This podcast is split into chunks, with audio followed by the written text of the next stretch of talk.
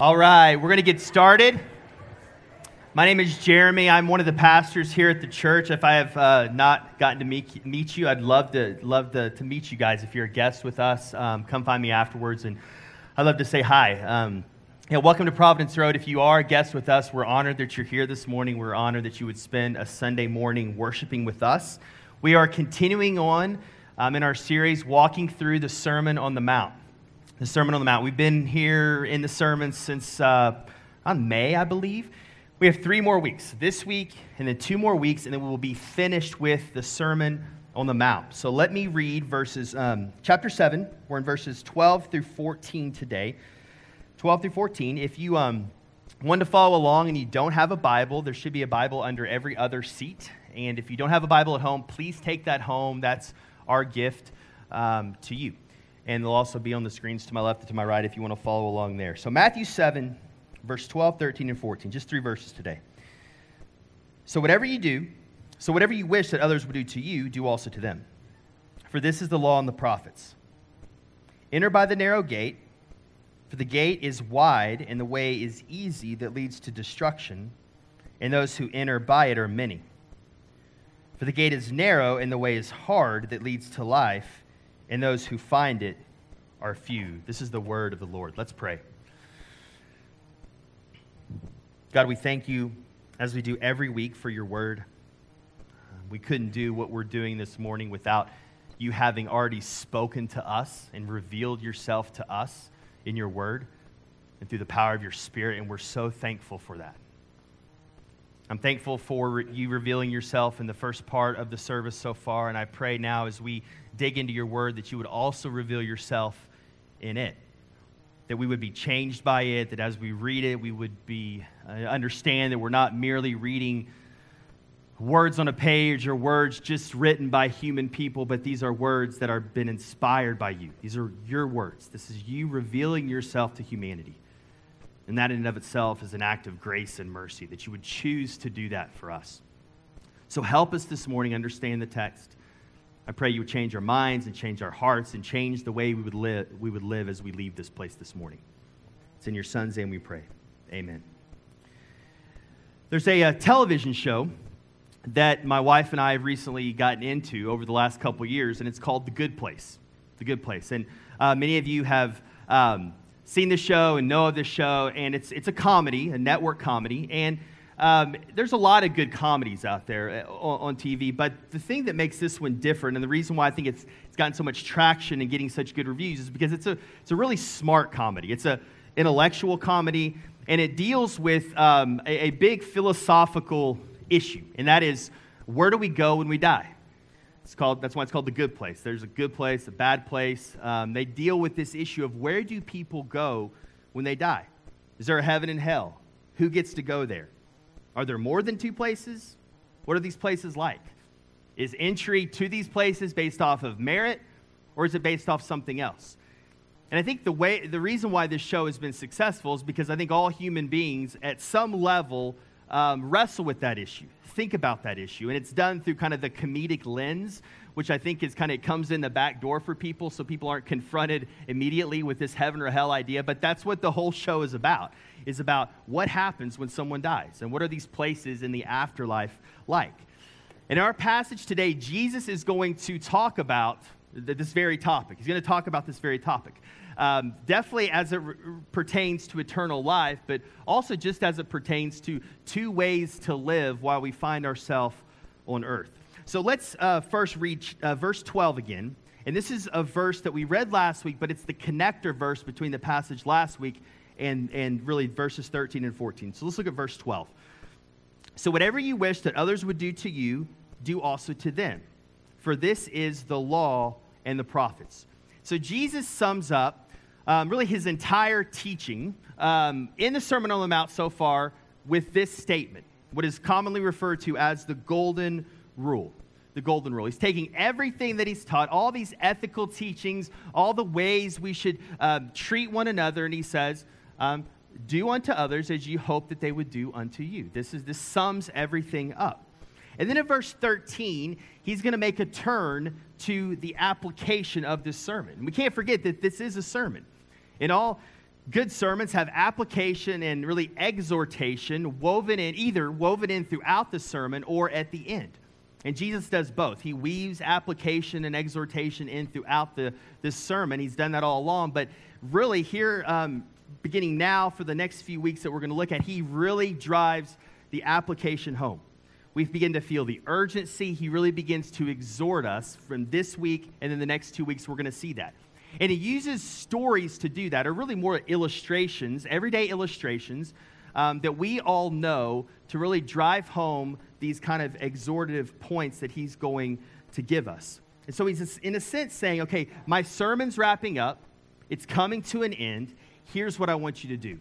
Here's the calling I'm putting out before us. And today, he actually is going to push us to a decision um, as he will the next couple of weeks. There's a decision point to be made for all of us, I believe, um, at the end of our time today. And we're going to look at that today. So let's jump into uh, verses 13 and 14. 13 says, Enter by the narrow gate, for the gate is wide, and the way is easy that leads to destruction.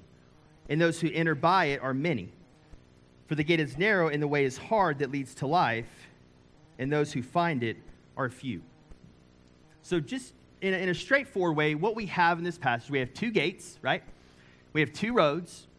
And we have one of these gates or roads um, many will find, and one of these gates or roads few will find. One of these gates or roads leads to destruction, and one of these gates or roads leads to life. Okay, that's, that's the basic teachings of this passage. Now, Jesus uses a, a, an image that we all understand, right? A gate and a road. We've all familiar with gates and roads. And um, he uses it. So I want, to, I want you to picture in your mind that you're on a you know, semi-busy road, maybe walking, and you come to a dead end.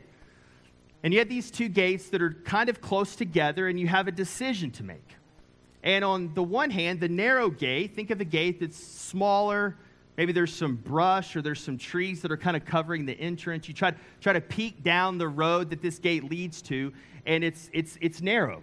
You can't really tell what is too far beyond that gate. Then next to it, you have a wide gate, a gate that you could fit a lot of people in at one time. Maybe drive a car through that gate or multiple cars through the gate. And you can see fairly far beyond that gate, and it's, the road still looks wide, and it looks comfortable, and it looks paved. Like it's, it's, an, it's an easy road at first glance. Okay, this, these are the two these are the two gates or the roads as we're as Jesus wants us to picture it standing outside the gate. Let's talk about this wide road, this wide gate. For a for a traveler or a, a, a visitor, um, it seems comfortable, right? It, it's attractive, right? Like um, just from any of us who are walking down the street, we see these two gates. We're more than likely to go to the wide gate Looks like more people have gone on it before. Looks like somebody's kept, kept it up. I can see further down the road, there's less unknowns involved. So, just at first glance, it seems like this is the easier way, and it seems like this, this is the more promising road to go down. But Jesus in this passage says this is the road that leads to destruction. Actually, it leads to destruction. Then you have the narrow road. You have this narrow road, and, and, and, and narrow in, in the original language here, really, it means um, this idea of, of narrowing, and it's easy, easy to think of fluid, think of water going through a pipe or some kind of um, waterway. And the, at, at a point that it narrows, that water speeds up. It constricts the water to force it to move faster. And that's really what this word means. It's a, it's a narrow road, it's constricting. There's, it's, it's, um, it's narrowing by applying pressure.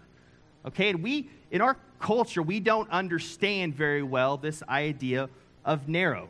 We have so many different options in our culture, so many different um, opinions. You take um, how to parent, many, many different opinions on how to parent.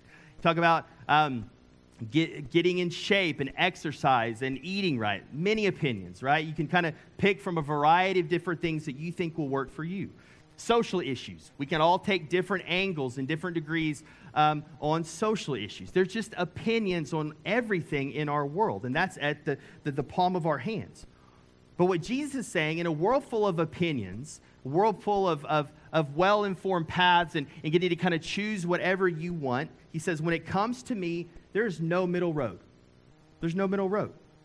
This isn't a menu of ethics and, and morals that we get to pick and choose from. There are two ways. There are two ways to do this life one is life, one leads to destruction. And our culture is one. Culture swing back and forth in this throughout history, but our culture in this moment finds itself in a, in a very wide moment, right? To, to, to kind of fit in in our culture is to be one who has wide views. Like everyone kind of gets an opinion. Everyone ha- gets, gets to kind of determine their way that leads to human flourishing. And if anyone's narrow, that is often condemned which is, by the way, inconsistent because if you're a wide person, you should accept everyone's opinion, even the narrow people's opinion, right? But that's, that's a whole other conversation. But um, our culture, in, in general, tolerates some, some really foolish and silly things. But the moment that you decide to be narrow and kind of take, a, take a stand or take an opinion, usually that is condemned. And really, all people are narrow to some degree. It just depends where you drop your gate, right? Like, we're all narrow at a certain point. We stop being wide at a certain point. It just depends where we want to drop that narrow gate. But it's clear here that Jesus is saying that, that, that my way is narrow. Christianity is narrow. Not everyone gets in, and not everyone gets to be right. It's just not the case. And this is very straightforward. And Jesus, even more in a more straightforward way, in John 14, 6 says, I'm the way, the truth, and the life. And no one comes to God, no one comes to the Father, no one can be saved unless he comes straight through me. Period. And that's just a very straightforward statement. You know, there, there's, no, there's no choosing here, there's no deciding, there's no picking how, how much of Jesus or all roads lead. No, he's saying it's me. You have to come through me to experience life, eternal life, a relationship with God, freedom and joy, all of those things. So I want to talk for a minute what kinds of people are on these two roads because this, this uh, these two verses are fairly popular, and I think when we tend to think of these verses, usually they're pulled out of context, and that's that's that's not a bad thing necessarily. It's, it's a it's a cha- sermon that covers three chapters. So when we're talking about passages, sometimes you have to pull them out of the context. But oftentimes, when this these two verses are pulled out of context, you, it, it's almost to pit the moral and the immoral against each other. Like the narrow road is the moral way, and the wide road is the immoral way. And that's not what Jesus is saying here. There is some truth to that. That is not what Jesus is saying, because that's not what Jesus has talked about in the Sermon on the Mount. And this is in the context of the Sermon on the Mount. And Jesus is staying with this theme of the, theme, the, the kingdom of God that if you have put your faith in Jesus and you are a follower of Jesus, then you will live a lifestyle according to the kingdom. And if you live according to the kingdom and the ways of the kingdom, you're going to have a life of flourishing more than likely. You're going to you're going to be blessed in some of these ways. This is what the Beatitudes are about. So, who, what kinds of people are on this broad road? And I want to, and I'm, I'm painting with a broad brush here just for to help us with categories. I'm going to put two, pe- two different categories of people here. Uh, one type of pe- person going into down the, the broad road or the wide gate are irreligious people. These are people who don't care about God, really don't care to have a relationship with Him, probably don't even care about this passage. Now, these are people who set themselves up to be their own God. They make their own calls. They determine what's, what's right and wrong in their life. Um, they put their desires and dreams and wants and needs ahead of what God says in the Bible. Okay, this is just the irreligious person. But then the other person going to the broad road is the religious person. This person who is um, self righteous, who determines to make, take the law and, and moral obedience as their means to salvation a person who says, you know, God, I can be a good person apart from you. I don't really need a Savior because I've got this because I'm a good person. And I can, uh, this person takes Jesus and kind of puts maybe on top of this veneer of, of, of self righteousness and basically doesn't have the humility to come to Jesus to say, I need you. I need you to be my Savior and I need your help to be able to walk out the commands that you've given us in Scripture. This is the, the type of person that Jesus has continually come back to in the Gospels the Pharisees the Sadducees. Calls, calls even in Sermon on Mount, he calls people hypocrites, right? And these are the religious people who are acting self righteous, but underneath, um, they're just as wicked as the irreligious people. Now, who is on the narrow road? Who's on the narrow road? Because that's, uh, right, a, a, question. I would want to, then who, who, gets to go down the narrow road? It says few find it. Who goes down it? It says the one, the one who has put their faith and trust in Jesus, the one who has humbled themselves to a point to admit that they need a Savior that they can't save themselves, that they're not looking to their own righteousness to save them, that they're looking to Jesus' righteousness to save them. And then they ask the Spirit of God to come into their life and, and ask for help to be able to live out the commands of Scripture through faith. This is the person that finds the narrow road. And I mentioned earlier that Jesus today is really putting us towards a decision, right? He's confronting us here. We should feel confronted a little bit by this, by this particular part of the sermon, because I think Jesus is doing that on purpose. But he's really been confronting us all throughout this sermon, right? Like he, he's, ta- he's walked through these, these ethical teachings and he's confronted our, not just our actions, but our, our motivations, our attitudes, our thoughts. And I think in a room this size, I think some of us were probably confronted by some things and others were confronted by other things. And so some of you maybe th- think that, okay, Jesus, I, am really good with you. I'm, I'm, tracking with you on a lot of stuff. I think a lot of the things you've really said are good or, or, or are interesting. But um, once you started talking about being a mourner, I just, you lost me there. Or peacemaker, that's just not me. I just don't think I'm ever going to be a peacemaker.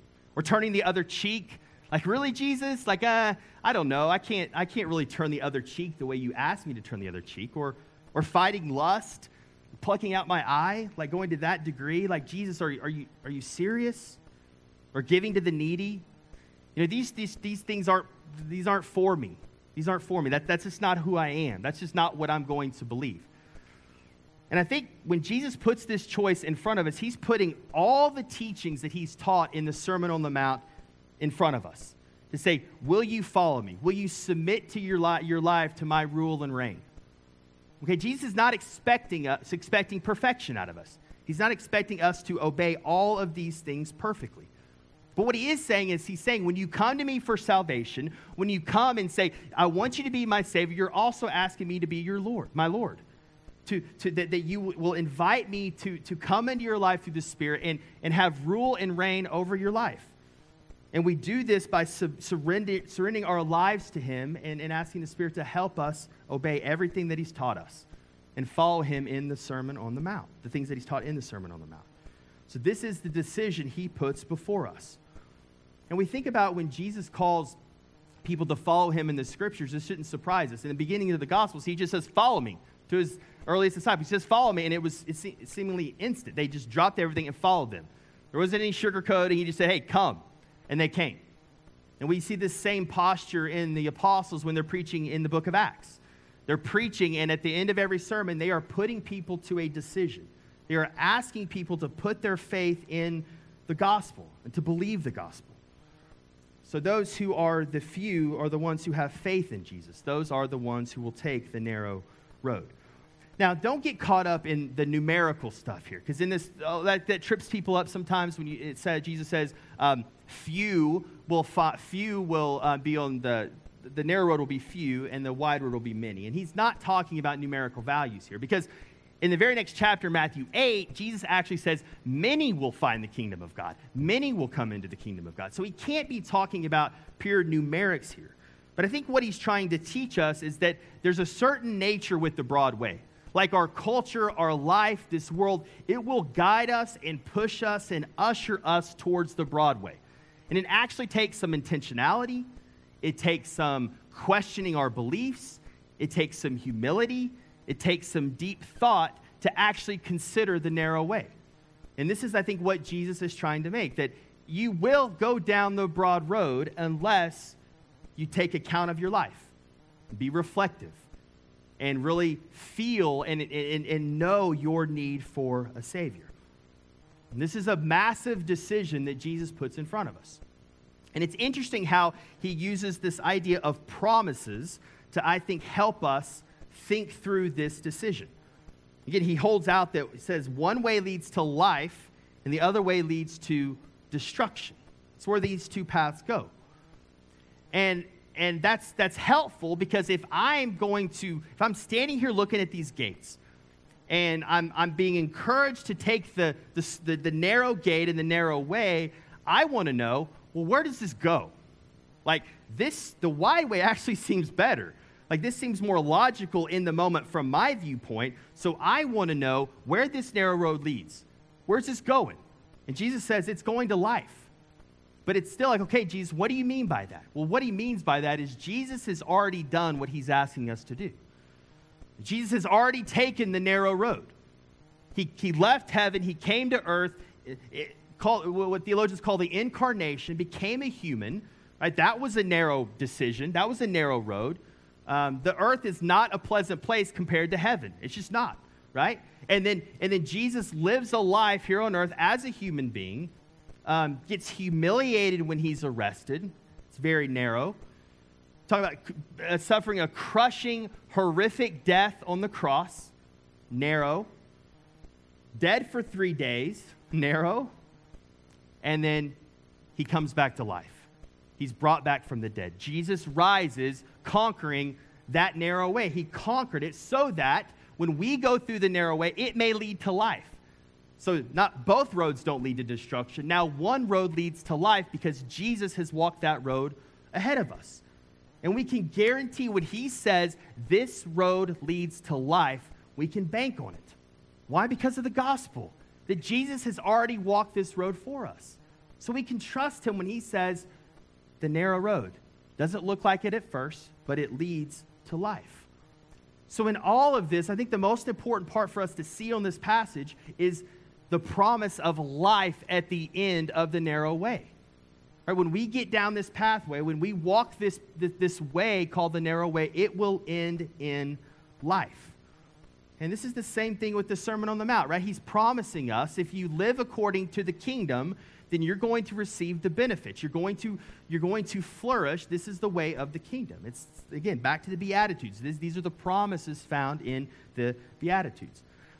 And it shouldn't surprise us. I think one of the, the rules, of, rules of life or laws of the universe is that if we all think about it, that when we've, when we've received something good, when we've received something life giving, something good happens to us, it probably cost us something.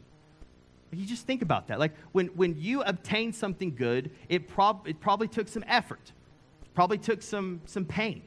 Maybe you went through a challenge and you came out on the other side and you were given, like most good things in life, require some effort or some challenge. You have to go through pain to get there. So when Jesus puts this before us, we shouldn't be shocked. I think this is the way the world works.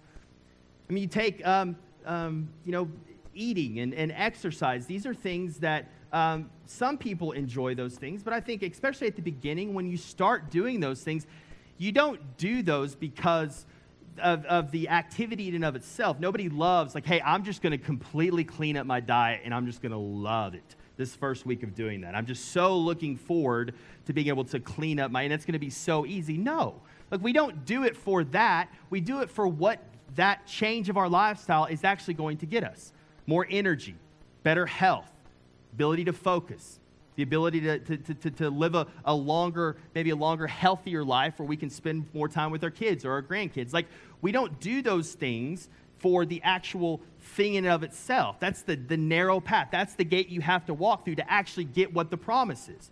And that's health. And this just, you can go across the board. This works for, with a lot of things. In March, um, Nicole and I, for the first time, decided to take our three year old on, on, his, on our first really long road trip, right? So we decided that uh, we were going to go to, well, we were debating on whether we were going to go to Colorado to, on a little ski trip with some family members. And so we had this decision to make, right? Like, is it worth it to go through a 12 hour road trip with a three year old for what's going to wait at the other end, right? And so we had this decision to make. Is it going to be hard? Yes. Is there going to be, it's going to be difficult? Yes. But is it worth it? And we determined, yes, it was worth it. And so, you know, it was a pretty good trip. We gave him several adult Benadryl, and he was out for the whole time. I'm just kidding. I'm just kidding. We didn't do that. We didn't do that. We didn't do that.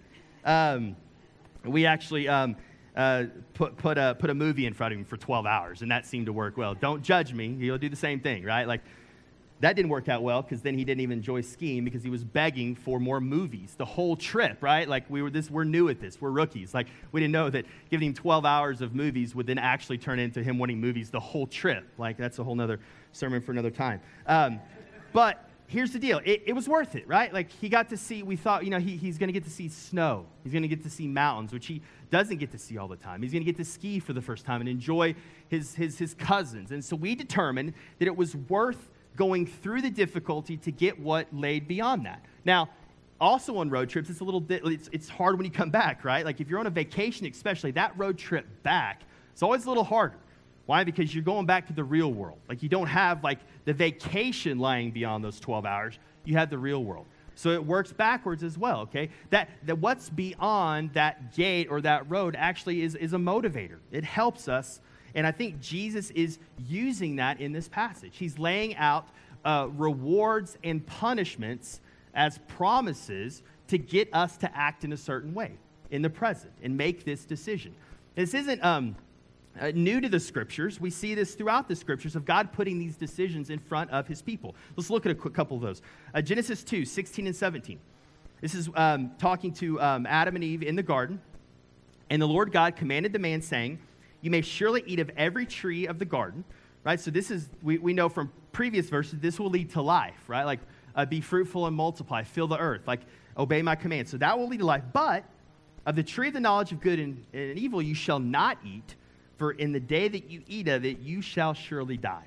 Again, a choice put out to Adam and Eve. Genesis 3, 1 through 5. The very next chapter. It's where it all goes south. Now the serpent was more crafty than any other beast of the field that the Lord God had made.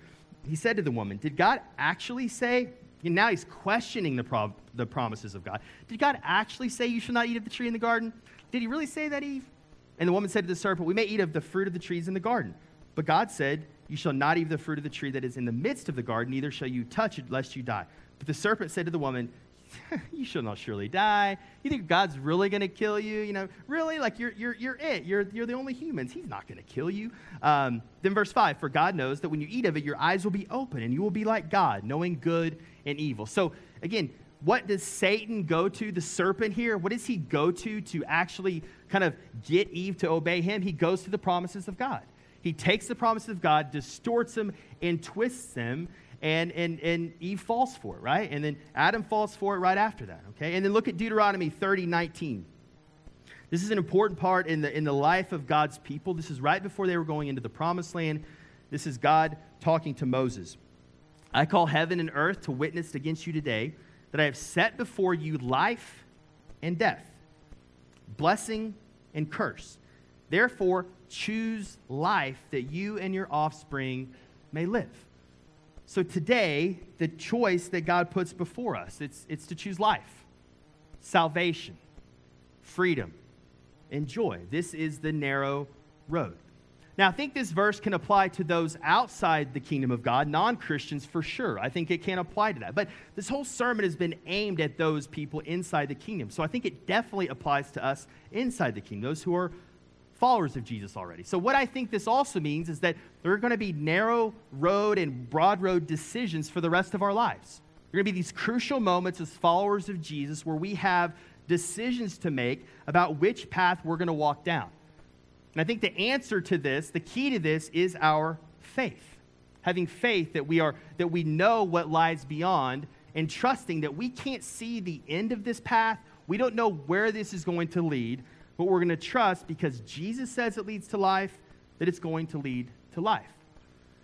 Now, I want to just kind of pause and, and make sure that, that here that oftentimes when the gospel is presented, and I think this is done in evangelism, that only the benefits of the kingdom of God, of the Christian life, are, are said to try to get people to believe, right? Like you want to make you want to make it really appealing to believe in Jesus, right? To get people to get people saved. And I and I get that. There's a part of all of us that wants that, but we also have to tell both sides of the story, and and we have to understand that um, there are narrow points, there are narrow places in the life of a follower of Jesus. Just because you profess faith does not make your life um, necessarily any easier, right? It doesn't prevent you from difficult things. It doesn't prevent you from getting sick or losing loved ones or any of that stuff. All it does is it gives you it gives you a Father in heaven that loves you. It gives you the Holy Spirit. It gives you a community to be able to walk through those things with. That's a benefit of the kingdom. But it doesn't prevent us from having a difficult life. And when the kingdom of God is presented like this, being a, the Christian life is presented like this, what happens is someone gets in or becomes a Christian, and the first sign of difficulty or hardship, they're like, I'm out. This is not what I signed up for. I was told that this was going to be all joy all the time and nothing else. And that is, hopefully, from this passage, we see that is not what Jesus is teaching. And we see from just the saints in the scriptures that, that some of the most difficult lives that people faced in the scriptures were from the people who loved God the most. It's called narrow because Jesus calls us to deny ourselves, to put God and others in front of our own desires. Does that throughout the whole Sermon on the Mount. So here's what I, I wanted to talk to a couple different people in here, I think, to close. Um, some of you, I think, here are thinking um, this, this Jesus thing isn't working. Maybe I'm trying this, I've tried this maybe for several years, and it's just not working. I just don't, I, am not growing. I don't feel the, the, the, the, presence of the Holy Spirit like people talk about. Um, it's just not working for me. It's not helping in my life. And I would ask you, I would put a question to you and just say, Are you attempting to live the lifestyle that Jesus lays out in the kingdom of God, in the Sermon on the Mount? Are, are you attempting to live that kind of lifestyle? Are you, are you uh, attempting and striving to, to, to learn about God and know Him and hear from Him as you read His Word? Do you communicate with Him through prayer? This is part of the narrow road. This is part of putting some habits and disciplines in place to say no to some things and say yes to other things to allow yourself to experience the life that He promises. This is part of the narrow way. We don't just fall into having a strong faith, we don't just fall into experiencing the fruit of the Spirit. We all want that, but we don't just fall into that. It's like the person who, who buys something and, and they say, you know, that thing, that thing I bought that I never used, it just doesn't work.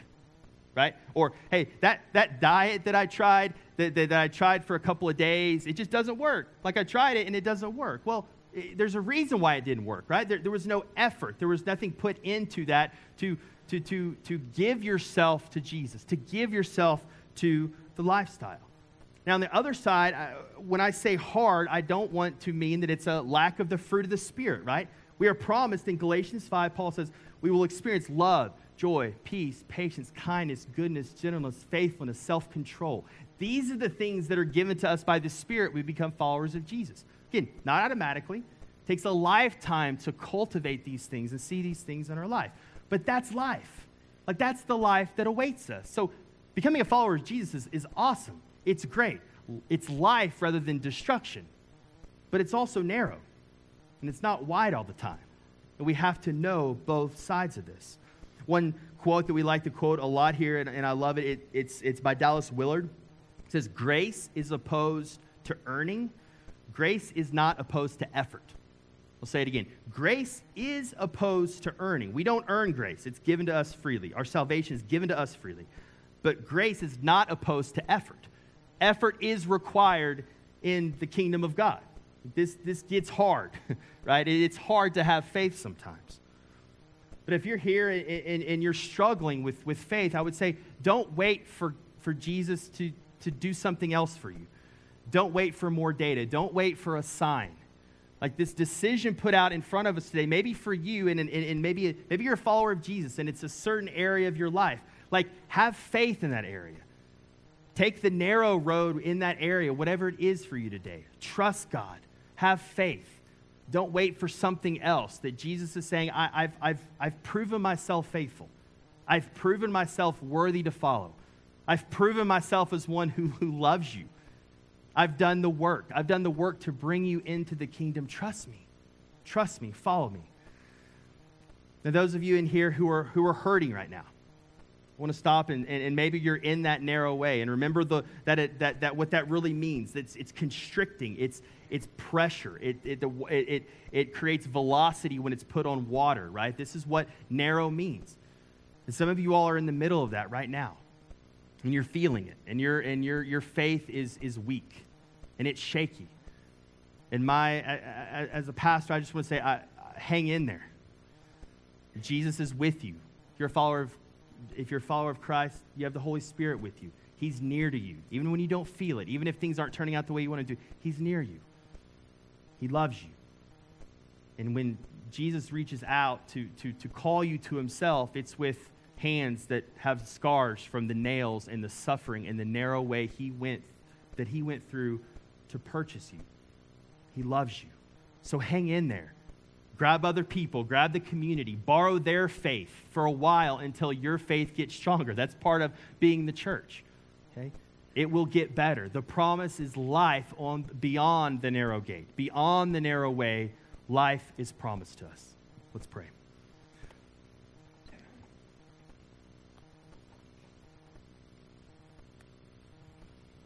God, we thank you for, once again, your word. And we thank you for, even though this is a, you're challenging us today with this text and you're, you're putting us to a decision point, we're thankful that you do that.